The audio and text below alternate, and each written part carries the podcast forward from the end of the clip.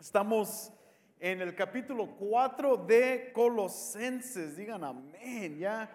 El último capítulo de Colosenses y, hemos aprendido demasiado en nuestro estudio de Colosenses, muchas verdades, muchas ah, doctrinas que hemos aprendido a través del apóstol Pablo, ah, muchos imperativos que debemos de actuar en la iglesia pero quiero que visualices este momento a Pablo finalizando su carta.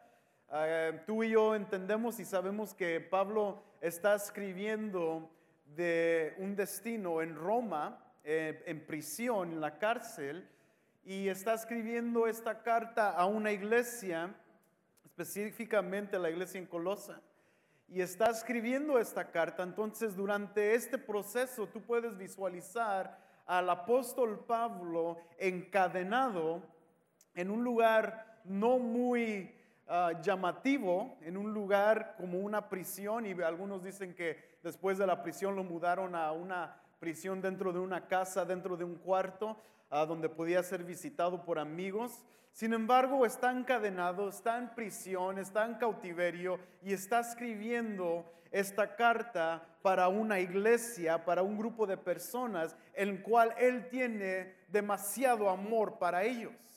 Él de hecho eh, inicia el primer capítulo hablando de ese amor que Él tiene para ellos y cómo le da gracias a Dios por la vida en Colosas. Entonces está finalizando su carta en este capítulo 4 y vemos usualmente cuando estamos por terminar nuestros últimos puntos, aun cuando hablamos o escribimos un email o escribimos un pensamiento en Facebook, eh, queremos como resumir o poner lo más importante al final para recordarle a la gente lo esencial y lo que es más importante de toda la carta.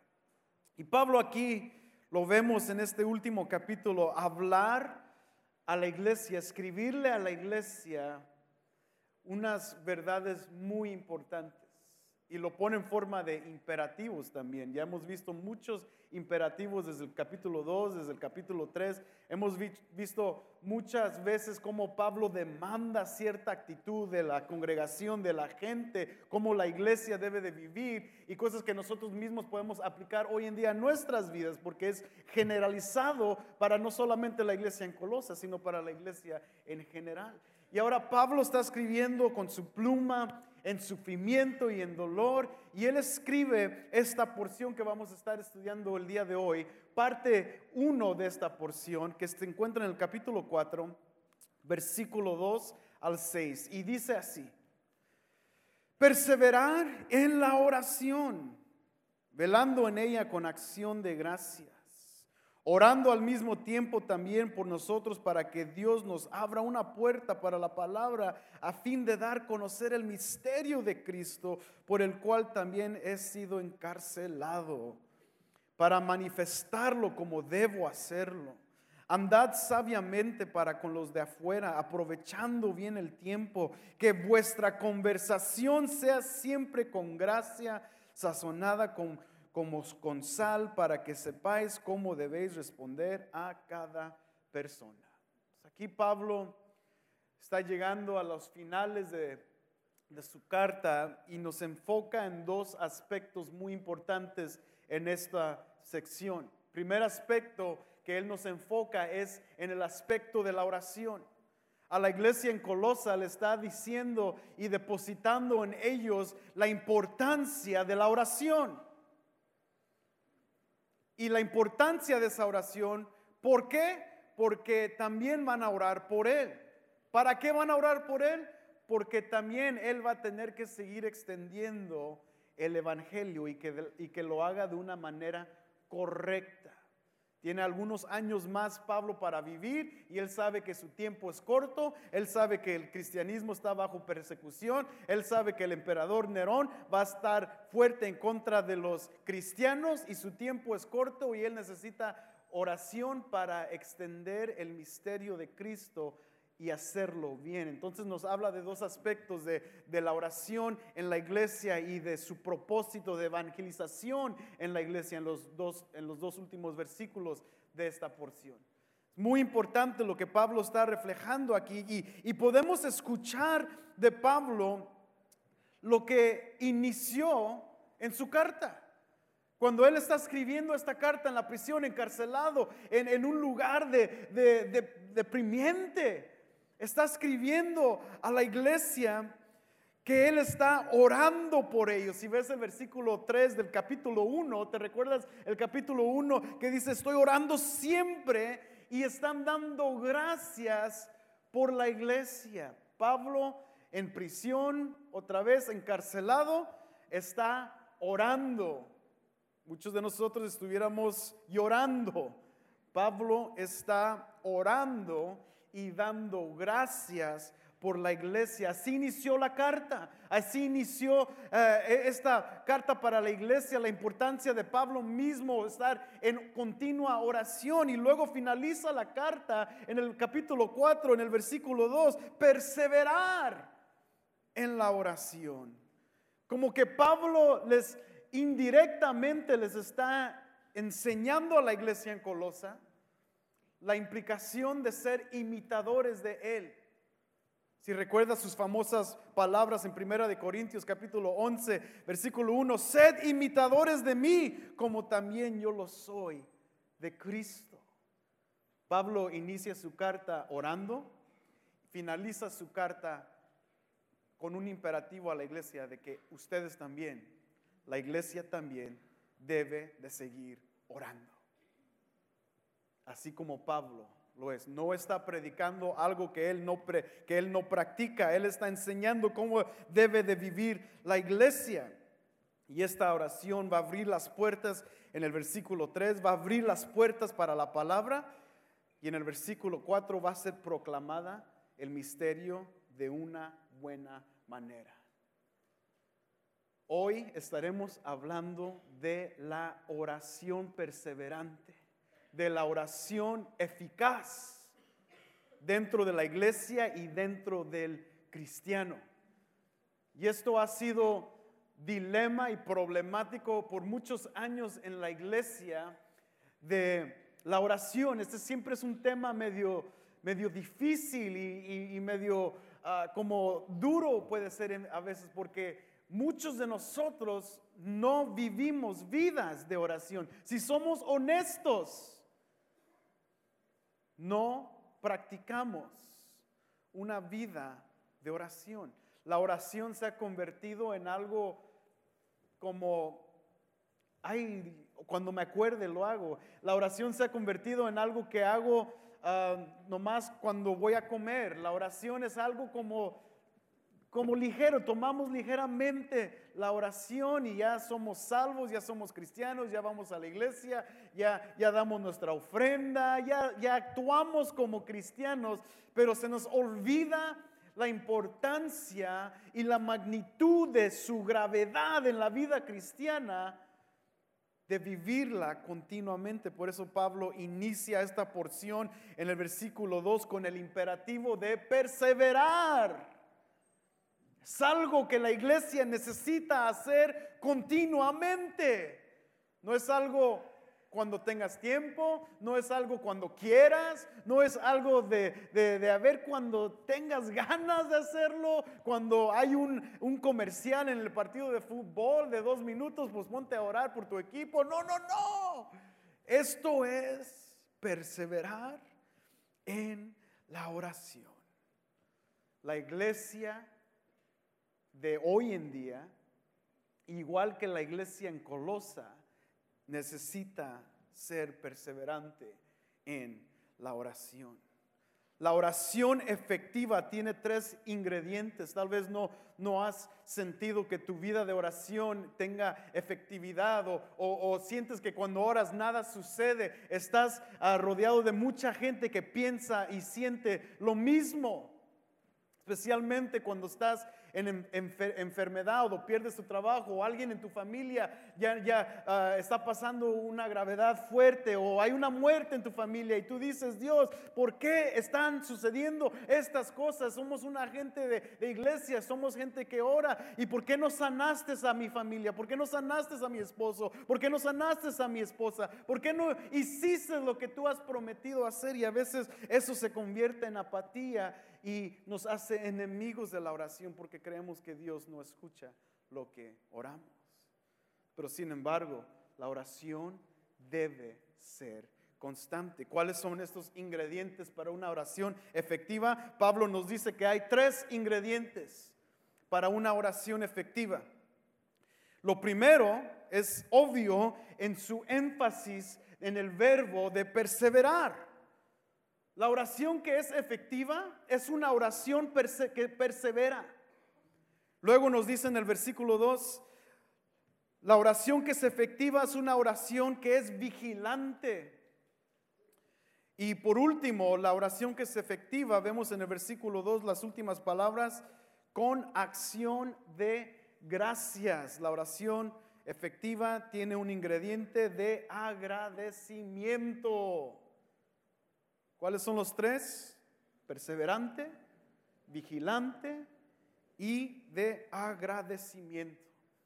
Son las tres áreas que, que Pablo junta y es interesante, empecé a buscar estos ingredientes y Pablo eh, en, en, unas ocasiones usa dos, uno ah, y los mixta, pero rara vez los pone todos los tres ingredientes juntos, aunque en muchas de sus, uh, cuando él escribe cartas, son implicados, pero casi raro es la única vez que los vemos en el Nuevo Testamento y en una carta de Pablo juntos. Pero sabemos que esto es importante. Yo la traduje esa porción de, del versículo 2, sean constantes en la práctica de la oración. Si quieres una versión un poquito más simplificada en, lo que los verbos implican en esta parte, es ser constantes. ¿De qué está hablando Pablo cuando dice perseveran en la oración? Fácil, sean constantes en la práctica de la oración. No es perseverar, perseverar en querer orar, es mientras que estás orando, mientras que estás practicando la oración, mientras que físicamente, literalmente estás orando, que eso sea una práctica continua hoy y para siempre. Perseverar, ser constantes en todo esto. Eso es una oración en el Espíritu. Hemos leído en, Efesios, en Primera Tesalonicenses, Muchos de nosotros sabemos orar sin cesar, orar en el Espíritu, ah, y, a veces no, sabemos cómo traducir qué significa orar en el Espíritu y pensamos que significa muchas otras cosas, pero orar en el Espíritu ah, en su esencia más básica es orar constantemente cuando el Espíritu te impulsa a orar. Cuando sabes y reconoces que debes de estar orando y no lo estás haciendo, no estás orando en el Espíritu. orar en el Espíritu es orar constantemente. Me fascina lo que dice el doctor Martin Lloyd Jones, un hombre que de, mucha influencia en, Inglaterra, uno de los hombres de, que realmente eh, dirigieron ministerios de exposición bíblica a una magnitud impresionante pero su esposa dice algo de él muy interesante. Dice, todos el mundo ve a Martin Lloyd Jones como este gran pastor, predicador de exposición. De hecho, pasó casi 10 años exponiendo el libro de Efesios. Imagínate 10 años en un libro. Y él estaba súper metido ah, eh, en la práctica de la palabra de Dios. Por su ah, oficio regular era un doctor médico y luego se convirtió en un pastor y él estaba exponiendo por tantos años, fue de tanta influencia y, la, su esposa en su biografía escribe, nadie va a entender a mi esposo hasta que examinen su vida de oración. Y él dice esto, todos sabemos lo que es sentirse muerto en la oración. ¿Cuántos saben eso? Dificultad en la oración, estar atado a la lengua sin nada que decir, por así decirlo, tener que esforzarnos para intentarlo. Luego dice esto, bueno, en la medida en que eso sea cierto para nosotros, no estamos orando en el Espíritu. Somos gente de oración carnal impulsados porque creemos que tenemos que hacerlo. Bueno, ya escuchamos el domingo que Pablo dice, tienen que estar orando, pues, ay, me voy a la oración, ah, gracias Dios. Y ahí pasamos, y eso no es orar en el Espíritu, no es la práctica de orar en el Espíritu. Cuando nos deleitamos en la oración, estamos en el Espíritu, pidiendo dirección de Dios. ¿Qué significa esta palabra perseverar? ¿Qué está implicando Pablo aquí mientras que él escribe esta carta y está dejando esto para, para que los, que van a leer esta carta en, Colosas y posiblemente en otras partes de, Asia Menor? ¿qué, qué, qué está explicando aquí Pablo? Pablo se está refiriendo a una oración perseverante que no necesariamente habla de su nivel de intensidad. A veces pensamos que la oración tiene que tener cierto volumen, cierta intensidad, cierto estilo de clamor. Y aunque esas son partes esenciales a veces de, una oración, no es estar en perseverancia, no es lo que significa ser perseverante, sino es el hábito, es la práctica, es lo esencial, la persistencia de seguir orando. Refleja en sí todos por su naturaleza este tipo de oración perseverante. Refleja un llamado de petición. Es, aquí esto me vuela la mente de saber que hay, hay, muchas etapas de la oración, de clamor, de, de, acción de gracias, muchas maneras de orar, pero cuando tú comparas todas las distintas maneras de oración en la palabra, ves que sobresale el aspecto de petición en la oración. Jesús mismo lo, enseña ah, fuertemente y ahorita vamos a estar leyendo algunas de sus parábolas, pero Jesús mismo demuestra esto de, en Mateo cuando él dice, oh, pedir y se os dará. Demuestra la característica de la oración por más en el Nuevo Testamento se trata de petición. La oración pidiendo, buscando, clamando, pidiéndole a Dios. ¿Por qué? ¿Por qué? Porque refleja nuestra naturaleza humana y demuestra la grandeza de la gloria de Dios en que yo no puedo tú sí puedes. I can't. No puedo avanzar. Yo necesito de Dios.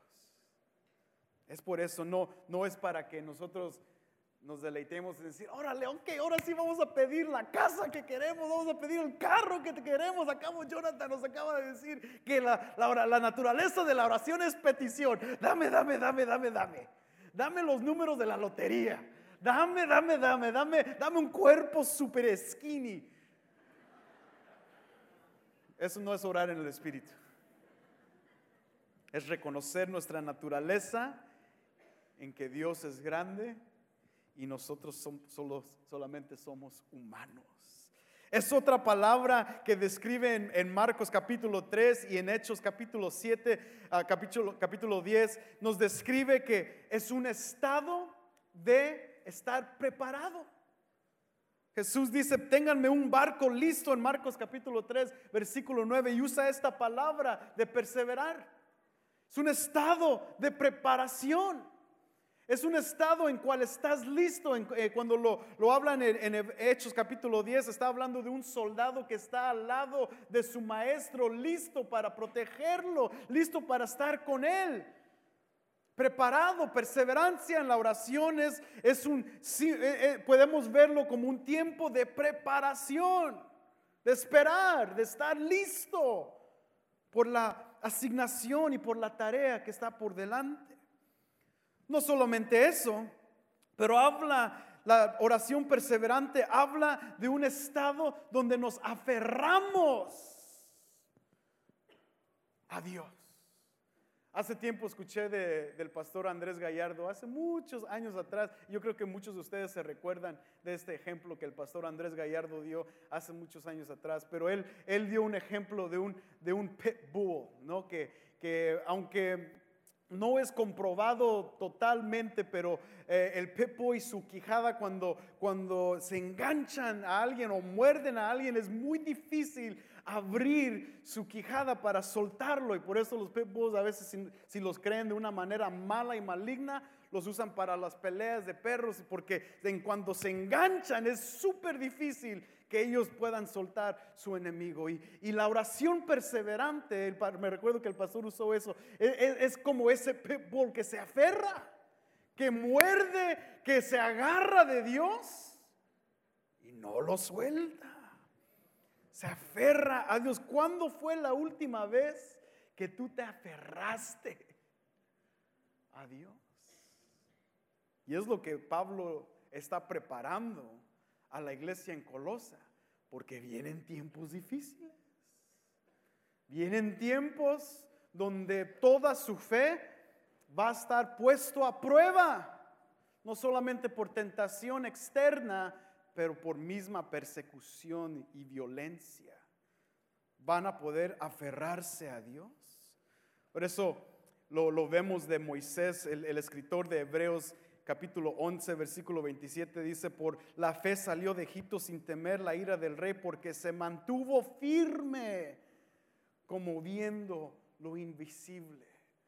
Está hablando de lo que Moisés vio, la área invisible. Por eso Hebreos capítulo 1 habla, la fe es, tener eh, la seguridad en las cosas que no podemos ver la certeza en lo que no podemos ver. Y, Moisés, lo que describe el autor, es que él se agarró en su fe de Dios y por eso pudo desafiar a Faraón, porque estaba agarrado de Dios.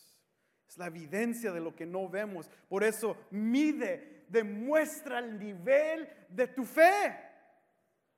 ¿Cuánta fe tienes? Es demostrada en la perseverancia de tu oración. Aférrate a Dios. También es constante y perseverante y nos refleja el estilo de vida de cada cristiano. El estilo de vida, la vida del Hijo de Dios es caracterizada por constancia y persistencia en la oración. ¿Cómo sabemos esto? Es increíble. Pablo no solamente lo, enfatiza en Colosenses capítulo 4, versículo 2, al final de su carta, al, al, inicio de su carta en el capítulo 1, sino que Pablo, él sabe lo que es vivir una vida de oración que persevera. Recuerda ah, ah, en pasajes bíblicos como en Romanos capítulo 12, versículo 12 dice, gozándonos en la esperanza, perseverando en el sufrimiento, dedicados a la oración. Perseverando en sufrimiento. Ahí da otro aspecto de la oración dedicados a la oración. Y luego dice el famoso pasaje en Efesios capítulo 6, versículo 18, con toda oración y súplica, orad en todo tiempo. ¿Cuándo? En todo tiempo, en el Espíritu, y así velad con toda perseverancia y súplica por todos los santos. En todo tiempo, perseverancia.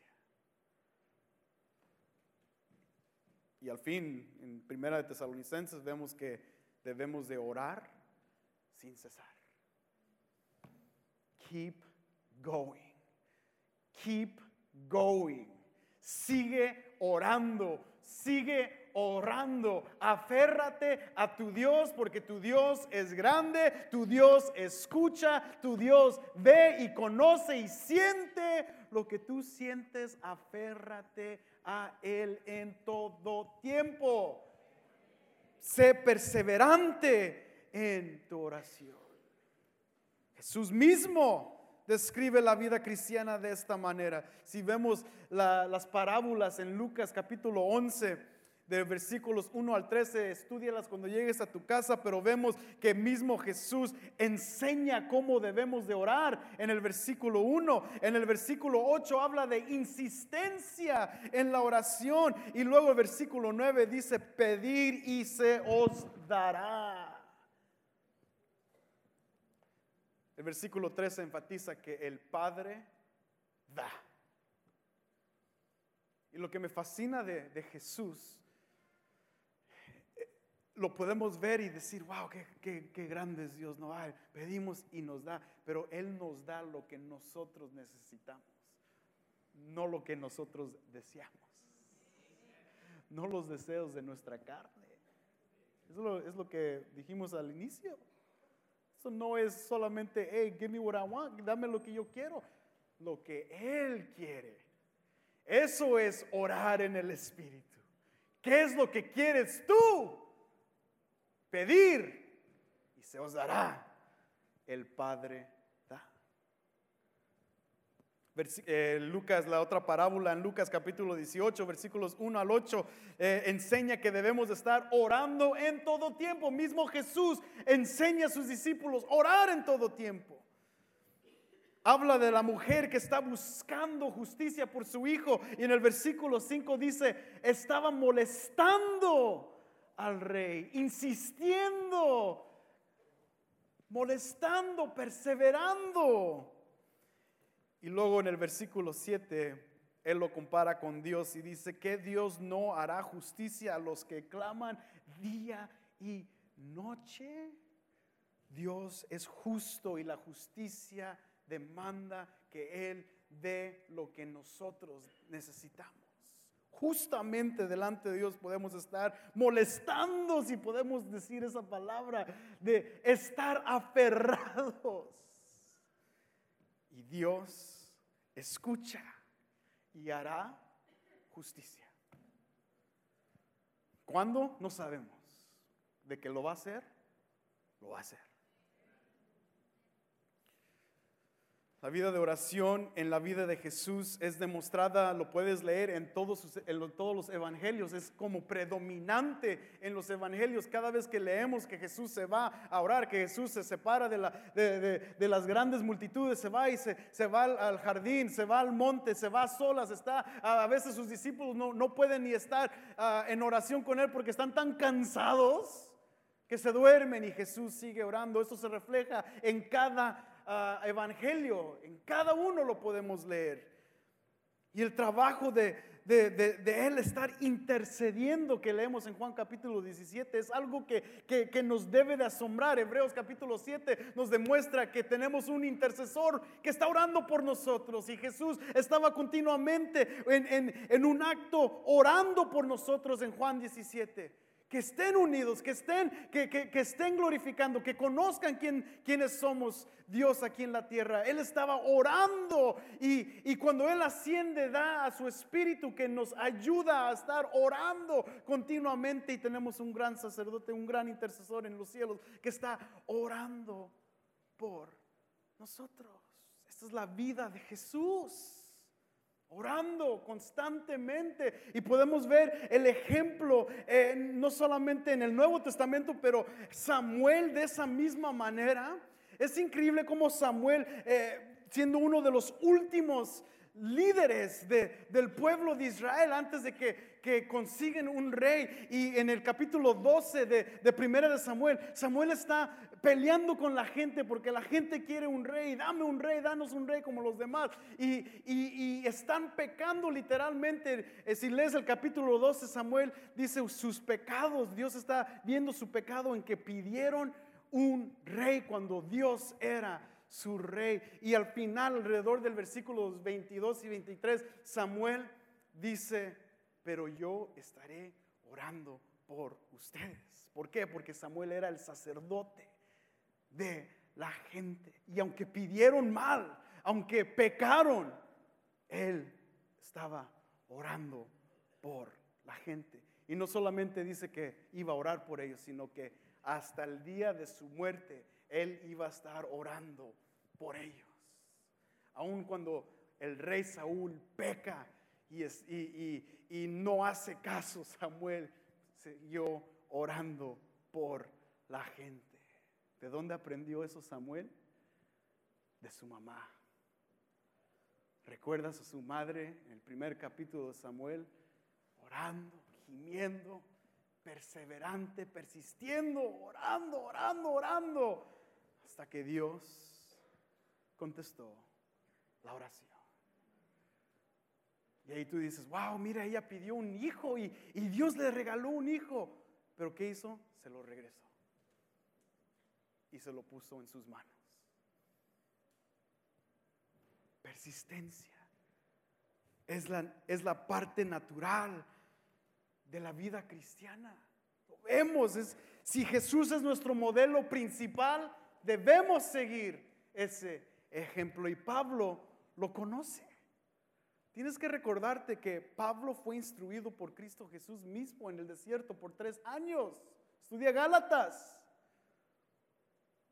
Pablo, aunque es un apóstol no de los doce originales, fue instruido por mismo Jesús en el desierto por tres años antes de iniciar su ministerio. Yo creo que en esas conversaciones que no vemos en la, palabra, yo creo que en, en esos tiempos Pablo estaba aprendiendo cómo orar. Estaba aprendiendo de los tiempos del desierto de Jesús. En su mismo desierto de Etiopía, él estaba aprendiendo a orar porque estaba siguiendo su maestro, Jesús. Esto es parte de nuestra vida cristiana. La vida cristiana es caracterizada por esta oración que persevera. La oración que persevera habla de tiempo, de dolor, de esperar y de insistencia y de fe. No es orar como el famoso genie in the bottle que le y sale, pídeme tres sueños y paz. Eso no es la oración que vemos en la Biblia. No es instantánea. Puede ser, pero lo que hemos visto, visto en general en toda la escritura es perseverar, perseverar, perseverar. Hay muchos que llegan a consejería matrimonial queriendo arreglar su matrimonio que lo arruinaron por 20 años de su vida. No lo cuidaron por 25 años de su vida y, llegan por fin con el consejero bíblico de la iglesia, ayuda a mi matrimonio, que ya no puedo, que ya no puedo. Y creen que después de una oración y una visita, ya se va a arreglar todo. 25 años de una vida terrible, de descuido. Y creen que con una oración, Padre, ayúdame, arregla el asunto. Ya, amén. Todavía se ve igual. Todavía está igual. La pedí rubia. La oración no funciona de esa manera. Es perseverar, es persistente, es a veces implica dolor, doloroso. Produce gimiento. Produce a veces en nosotros nos establece nuestra fe más sólida porque en tiempos nos hace dudar. ¿Por qué no escuchas? ¿Por qué no ves? De hecho, los profetas del Antiguo Testamento, si tú ves Habacuc, dice, ¿por qué? ¿Hasta cuándo? Oh Dios, ¿hasta cuándo? Pero hay enfoque y hay una dirección y saben a quién pedir. Aunque te hace dudar, te esfuerza tu fe, te mantiene más fiel sabiendo que Dios un día hará justicia. Puede ser en esta vida, amigo. Puede ser cuando estés delante de Dios. ¿Por qué Dios no le quitó la espina del lado a Pablo cuando él pidió que se la quitara? ¿Qué no Pablo merecía que se la quitara? Pablo es el apóstol Pablo, quítasela. Azotado, ah, encarcelado, eh, casi a punto de muerte tres, cuatro veces en su vida. Ya, pues por favor, Dios, quítasela, dale chance al pobre chavo. Ya hizo lo suficiente, ¿no? Ya comprobó que era un apóstol de verdad. Quítasela, no seas malo. Ahí estuvo. Y la sentía y le llamó el mismo diablo. Imagínate el dolor. toda su vida vivió con ese dolor. ¿Tú crees que Pablo no en su naturaleza pudo decir, de hecho lo vemos en la palabra que él dice que se la quite? Yo sé que es difícil, amigos, cuando tenemos una enfermedad en la familia y, vemos el sufrimiento y vemos el dolor y vemos que nada está sucediendo y estamos orando y orando y orando y, los pastores oran y los líderes oran y hemos estado orando y, nada sucede. Tú dices, ¿por qué? Porque Dios es Dios. Porque Dios nos va a dar justicia cuando Él vea el tiempo apropiado para hacerlo. Por eso Él es soberano y nosotros no. Y duele, amigos, yo, yo estoy con ustedes, es doloroso, te duele. ¿Por qué? Porque somos humanos, sentimos eso. Pero en ese dolor tú puedes seguir confiado en que Dios hará justicia. I feel your pain. Siento tu dolor. Pero también conozco que tenemos un Dios grande. La oración, porque no es instantánea, por eso es descuidada, porque implica el dolor y implica el sufrimiento de esto. Por eso a veces mejor nos evitamos de estas cosas. La oración por eso es mal usada, porque no entendemos que debemos de estar perseverante. Y a veces se convierte en manipulación. Pero en el dolor, en los tiempos de espera, Dios sigue obrando. Y Dios está haciendo algo. Persevera en la oración. Esto es parte de la vida cristiana. Y la perseverancia en la oración la vemos cómo fue efectiva al inicio de la iglesia. Si tú recuerdas, por ejemplo, el libro de Hechos, fue instrumental para la iglesia. Libro de Hechos capítulo 1 versículo 14 dice, todos estos estaban unánimes, entregados de continuo a la oración. ¿Quiénes? Los apóstoles, los discípulos, con un grupo de 120 hombres en el aposento alto, estaban clamando y orando. Jesús acaba de ascender y ellos estaban orando, clamando, intercediendo continuamente, unánimes en la oración. Capítulo 2 de Hechos nos enseña en el versículo 42, y se dedicaban continuamente a las enseñanzas de los apóstoles, a la comunión, al partimiento del pan y a la oración. La iglesia primitiva, la iglesia del primer siglo fue caracterizada con sus inicios persistentes en la oración. Hechos 6, 4. Y nosotros nos entregamos a la oración y al ministerio de la palabra. Los líderes, los ancianos de la iglesia entendían que para que la iglesia creciera, para que la iglesia creciera bien, ellos necesitaban dedicarse a la predicación y a la oración. No al establecimiento de programas, no al establecimiento de cosas chidas en la iglesia, sino a la palabra, oración. Palabra y de rodillas.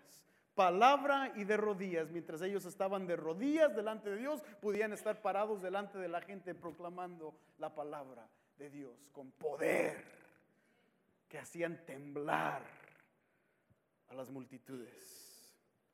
La oración perseverante fue la vida de la iglesia primitiva. Yo creo que por eso Pablo recuerda sus tiempos de perseguir a la iglesia. Y los estaba matando y los estaba encarcelando. Y yo creo que él recuerda esos tiempos donde él en su naturaleza de fariseo decía, y esta gente sigue creciendo. Hay otra iglesia se acaba de abrir allá. Hay otra iglesia que se acaba de abrir. O sea, él estaba ya en punto de ir a otra iglesia, a ir a castigarlos cuando Dios le transforma su vida. O sea, él miraba la persistencia de la oración en las iglesias y él decía, ¿cómo es posible que siguen tantos se están multiplicando esta gente? Y él recuerda eso y por eso le dice a Colosa, sigan persistentes en la oración. ¿Qué nos implica esto, la oración perseverante? ¿Por qué es tan grande esto en, en, una oración efectiva? Porque en primer lugar refleja un gran deseo de comunión con Dios y de rendirle gloria. Si tú quieres saber orar, lee los salmos. ¿Qué dice Salmo 27? Un salmo súper conocido. Una cosa he pedido al Señor y esa buscaré que que habite yo en la casa del Señor todos los días de mi vida para contemplar la hermosura del Señor y para meditar en su templo. Salmo 42. Como el siervo anhela las corrientes del agua, así suspira por ti, oh Dios, el alma mía. Mi alma tiene sed de Dios, del Dios viviente. Cuando vendré y me presentaré delante de Dios? Un aspecto de la oración es el deseo de comunión con tu Dios. Como el siervo que busca por las aguas. Es una postura humilde de conocer otra vez la grandeza de Dios y la fragilidad del hombre. Salmo 2 es muy claro en esto. Dios está en los cielos mientras los hombres planifican y hacen sus planificaciones. Dios está en los cielos riéndose. Cuando nos humillamos, cuando oramos persistentemente, refleja nuestra humildad en que conocemos la grandeza de Dios y la fragilidad del hombre. Refleja también la confianza que tenemos en Dios. Esto es muy importante. A veces no oramos no solamente porque estamos, somos flojos o porque se nos hace aburrido, muy difícil, pero a veces no oramos porque no hemos confiado en Dios. Muy difícil confiar en alguien que no puedes ver. Es más fácil confiar en lo que puedes ver y tocar. Tengo mi seguridad en, mi dinero, yo lo puedo ver, lo puedo tocar, puedo depositar, puedo ver mi cuenta online, puedo ver todos los, los, creces que están creciendo, todo, todo, todo lo puedo ver, lo puedo ver y lo puedo tocar y por eso es mucho más fácil confiar en mi trabajo, mi carrera, mi dinero, que a veces confiar en Dios. Pero primera de Juan capítulo 5 versículo 14 dice, y esta es la confianza que tenemos delante de Él, que si pedimos cualquier cosa conforme a su voluntad, Él nos oye. Y si sabemos que Él nos oye en cualquier cosa que pedimos, sabemos que tenemos las peticiones que le hemos hecho. Confiamos. ¿Confías en Dios hoy en esta mañana? ¿Estás confiando en Dios o estás confiando en otras cosas? Refleja que todavía crees. Muchos de nuestros amigos que asistían a la iglesia, nuestros hijos que asistían a la iglesia, personas que antes venían a la iglesia ya no lo vemos, porque ya no creen, perdieron su fe. Pero cuando tú oras persistentemente, refleja que tú todavía crees. I still believe. I still stand on the solid rock, which is Jesus Christ. Todavía estoy parado en tierra firme.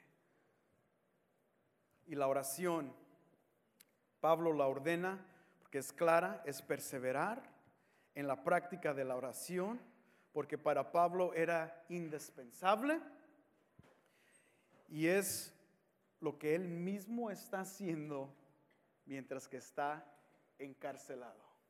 La oración perseverante es en todo tiempo, todo tiempo. Amén. Hay que vivir vidas de oración. Vamos a ponernos de pie.